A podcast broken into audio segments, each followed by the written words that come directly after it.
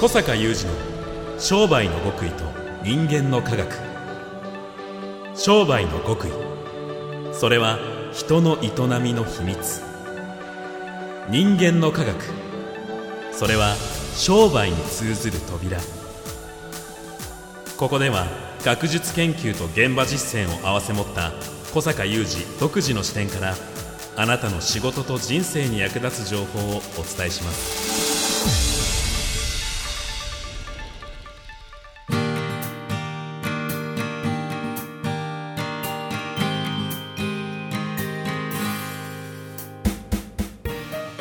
こんにちは小坂雄二ですこんにちは、三代悟です。2021年3月11日の番組です。311、小坂さん、あれからもう10年経つんですね。10年経つんですね、うんまあねあの本当にこの10年前のこの日は大変なことでしたが、うんまあ、そして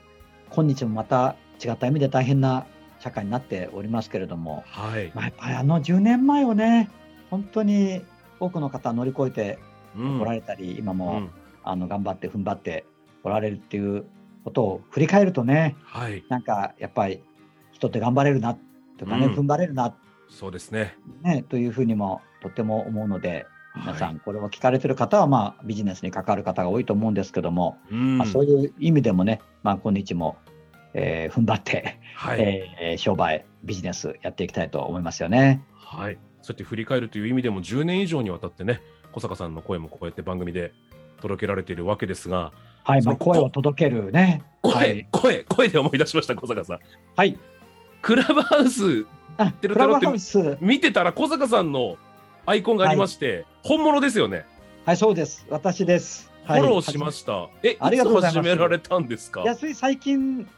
あのとある友人から招待をいただいてですねはい。それがきっかけで始まりましたそうなんですね。じゃあもう実際にルームでおしお話もされてたり。そうですねあの自分でまだちょっと慣れないところもあって割とこう、はお招きいただいてることが多い、ああ、なるほど。はいまあ、これからはちょっと自分でもというふうにも思ったりしてるので、まあ、ちょっとぜひね、チェックしてほしいところですよねわかりました。今日はちょっと意外ですけれども、小坂さんがクラブハウスを始められたというお話をお願いいたします。はい開催中のワクワク系マーケティング実践会説明会小坂さんの新刊出版記念の特別価格として期間限定で3000円の参加費が1000円になることになりました。次の開催は本日3月11日の午後なのですがこれはもう間に合いませんのでその次は3月26日金曜日です。4月いっぱいは特別価格となる予定ですのでどうぞこの期間をお見逃しなく。詳細お申し込みは小坂さんのホームページ小坂雄二 .com をご覧ください。さあ、えー今回もですね、えーリモート収録という形で、えーはい。番組をお送りしてるんですけれども、まあ、うん。リモートで番組も作れますし、あの音声 SNS クラブハウスで誰でもこうある意味ではラジオ番組のようなルームを作れるっていうような時代で、小坂さんも始められたのは意外でしたね。そうですね。あの、あんまりこう SNS いろんなものがねインスタとかこう出てきてもほぼ私やらないので、うんうん。まあ、クラブハウスは、ちょっとあのいろんな意味で興味があってですね、でその友人が招待してくれたっていうのもあって、ちょっといいきっかけをもらってですね、うん。始めてみたところ、こうちょっとあの多くの方がクラブハウスのこれがいいとかね、これからクラブハウスがこういう意味で来るっていうこととは全く異なる気づきが 私はありましてですね、はいはいはい。これをぜひね、ちょっと今日クラブハウス話って振られたのに違う方向に振っていくようなんですが、そうでもないんだけど、はい。これをちょっと話したいなと思うので、ちょっと話したいんですけどね。えというのは、実はあのこれも実はクラブハウスの、えーでこう私の友人が場を作ってやっていたところを聞いていたときに、そこで聞いて話された話がきっかけで、えうんうん。ちょっとこう自分でもこう専門家的に調べてですね、うん。まあ、それ何の話か、脳の話ね、はい。脳科学、ええ。脳科学の話題について喋ってたんじゃないんだけど、はい。たまさかそのスピーカーの中に脳科学の方がおられてですね、はでそのあのグループが話していた、その場で話されていたあるトピックを脳科学的に話されていた中で、うん。私があのずっとこう特に研究パートナーとしては、えー一緒にやらせていただいている慶應義塾大学の伊庭隆教授と一緒にこうここ数年研究しているその集団的知性とか集合知性とか言われるものはい。ですね。まあ、それとこの伊庭先生はもう一つはその創造というものの研究と、そして創造的な学びうんという落とし込みの研究とかやられていて、創造性の開発とかね、まあ、こういったものをここのとこずっとやってる。まあ、その理由は、やっぱりあのこの社会の中で商売、特にあの大企業みたいな資本力とかですね、そのなんか IT ぶち込んでみたいな。ところであんまりこう、勝負がかけられないようなね、うん。中小企業だったり、うん。まあ、中小企業でももちろんスタートアップのね、IT のスタートアップなんかはその IT を軸にしたサービスで勝負かけていくわけなんだけど、はい。まあ、それこそ最近刊行されました私の新刊、顧客消滅時代のマーケティングに出てくるような方々、そういう商売の方々や中小やスモールカンパニーの方々は、そこで勝負じゃないというところじゃないですか。なうん。うん。何でじゃあ価値を作って、うん。お客さんををファンにしていくんだっていう話が、はい。まあ、その本の中でも書いてあるんだけど、えまあ、そういうことを長年20年も実践会でやってるとですねあのやっぱりそういう場をねこうみんなが学ぶ場を作って、うん。そしてそこでどう学んでいけば誰もが結果が出せるようになっていくかみたいなことがものすごく重要なことなのではいはいはい。それでその伊庭先生との出会いがきっかけでその研究にどんどんあの深く入ってるっていうことがことがあるんですがちょっと前置きが長くなりましたけど、うんでその中でその集合知集合知性はい。私は集団的知性っていう言葉遣いを最近よく選んでるんですがそれの話が出て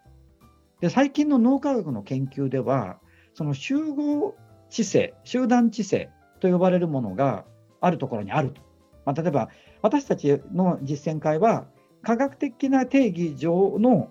集合的知性がそこの場にはあるねっていう定義をすでにあの要件を抑えているので、うんうんうん。まあ言ってよいと私は思ってるんですね。私どもの主催する実践会にはあるとはい。いうふうに言ってよいと思ってるんだけど、その先日聞いて、ちょっと今調べ始めた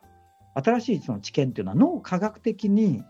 その集合値、集団的知性なるものがあるとされているところにつながっていくと。うんうんですから例えばそれをこう私がその会員さんたちなりとですね話してるところをクラブハウスでやってるとするじゃないですか。はい。とそこを聞いてるっていうのはつながってるっていう状態ですよね。あの、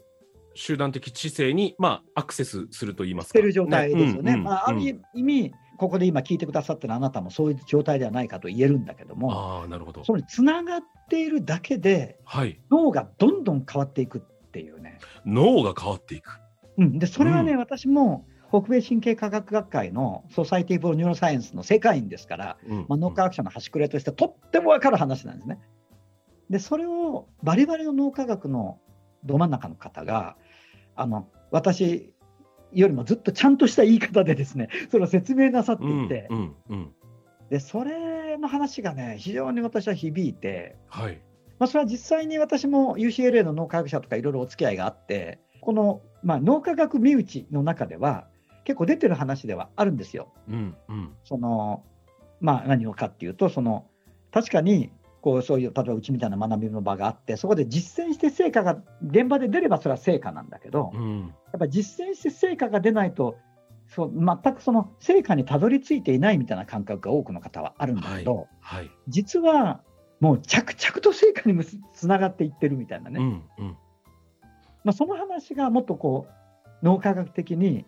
言われてるわけですよ。はい。でそういう研究がもうこうある意味こう証明されたとまではなかなかサイエンティスト科学者は言いませんけれどもかなりちゃんと説明できるようになってるっていうねうんうんうん。だからこれ何を言いたいかというとはい。クラブハウスっていうのもまあ別に人それぞれだからねこういろんなせふわっと世間話してるとこ緩いところに行ってあ楽しいなってのももちろん全然良いんだけれどもやっぱりそこにもし集団集合値みたいなものがあったらうん。あるいはそういう集団的知性だなと言われるようなものをこう持ってるようなそそういうグループのリーダー格みたいなね、はい。まあ、私みたいに主催してる人間がいたりすると、うんうん。ぱりそれつながってるだけで多分ねそのまあ私はあまり使わない言葉遣いですけどあえてこの言葉を今日使うとすればはい。成功に着実につながっていくっていうねお小坂さんっぽくない。確かに、そういうことが、うん。脳科学的にこういうことなんですよって説明を受けてですね、はあ。衝撃だったですね、それは。なるほど。もう、うん。なんかやっぱりこうすごく考えて綿密に準備してチャレンジして成功するか失敗するかみたいなそのなんかルートしかないようなイメージがあるじゃないですか。失敗って。うん。ね、で私どもの会も実践会って名前ついてるし、はい。確かに実践することが、まあ、私は実践値って言葉をよく使うんだけど、実践することによって得られる知恵っていうのも絶大なので、うんうん。やっぱり実践推しなんだけど、やっぱりそれを言うがゆえに、あのこういろんな意味でこう実践が滞ったり、ちょっと疲れたり、うんあのまだ学びがそれほどバリバリ成果を上げてる人ほど、その最近始めたばっかりで進んでないとかっていう方が、なんかちょっとこう、遅れてる感を感じたり、自分はなんか成果とか、まあ、ああえてさっき成功って、私はめったに使わない言葉、あえて今日使いましたけど、成功には1ミリも近づいてないって感じになられる方がいると思うんだよね。うんうんだけど、うんそうじゃないんだってことは私も脳科学的にもその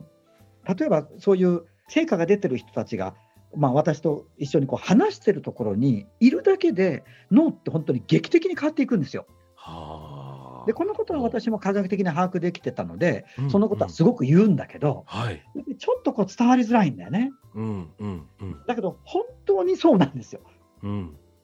でそれはもうそのもうちょっとね、これを私、もうちょっとうまく言葉、言語が私の言語にできるようになったら、またここで喋りたいと思ってるんだけど、とにかくちょっと、これを会員さんにもね、もう一度改めて言い直さないとっていう、へーとにかく大事なことは、うん。結局、あなたの脳が成功できる脳に変わってしまえば、絶対に成功するわけだから、うんうん確かに。今、結果が出てないかもしれないし、今、結果が出るような行動すらできてないかもしれないけど、うん。それはね、オール・ア・ナッシングみたいにみんな捉えてるんですよ。なっちゃいますね。オールワナッシングついつい。うん。うん、そうじゃないんですよ。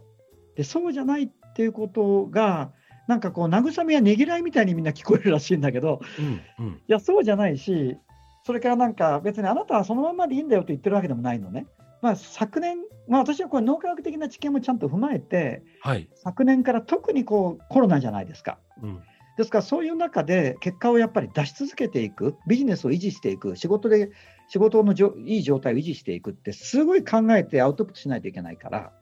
そのためには常にこう脳をね、リロードしていかないと、まあ、どんどん新しくしていかないといけないから、でもそれって大変な出来事のように聞こえるんだけど、なんかそれなりに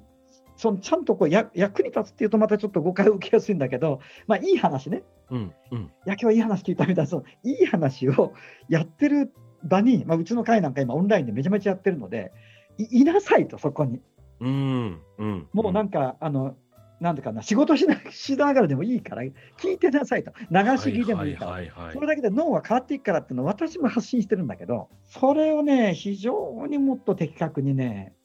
専門家としてお言葉、その説明なさってたんですよ。うん。で、私は我が家を得たりがやっぱりあって、なるほど。いやもっとそれを言わないといけないなって会員さんたちもやっぱり実践会だから実践してなんぼってこう思いすぎてるんじゃないかっていうね、まあ繰り返し言うけどやっぱりはい実践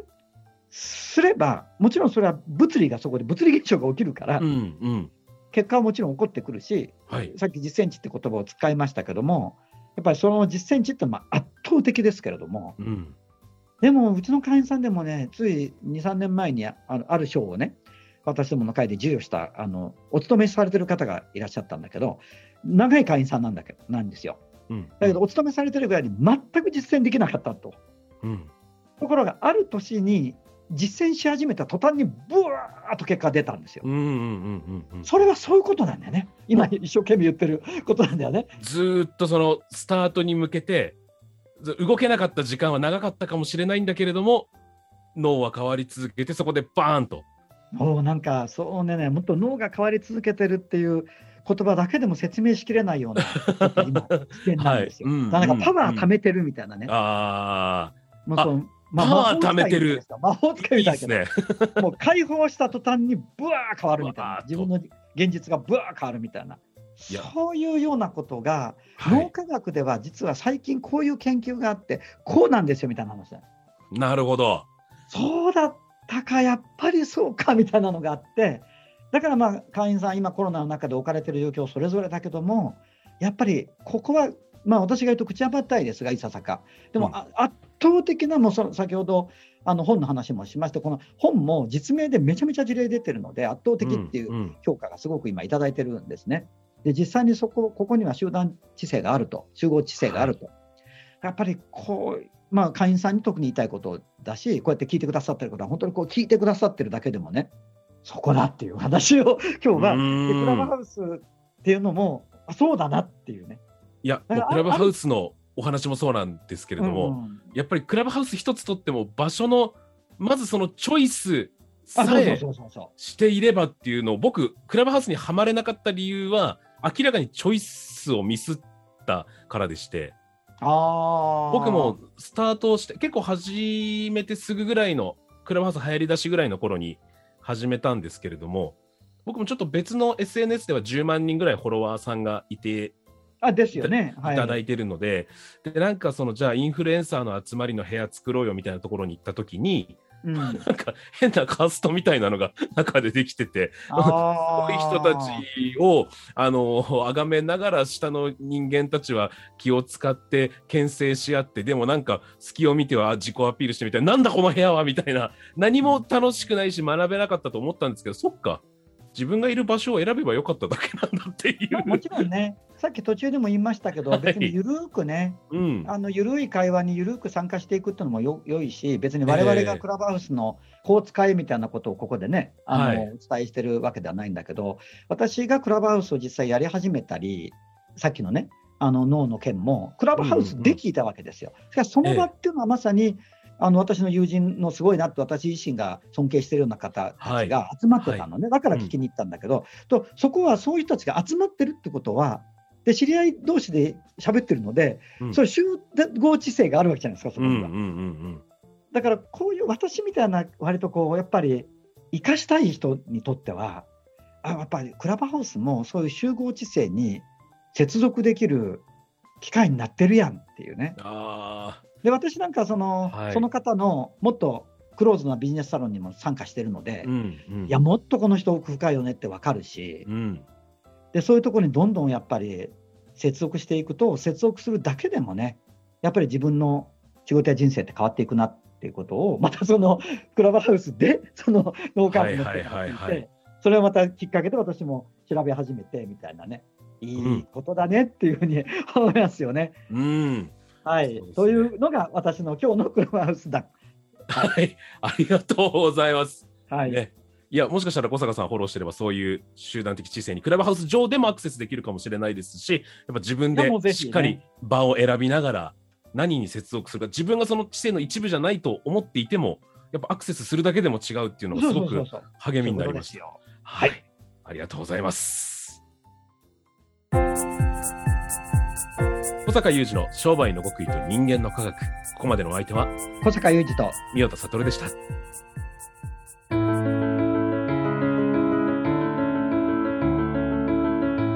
小坂雄二の商売の極意と人間の科学。プレゼンティットバイオラクル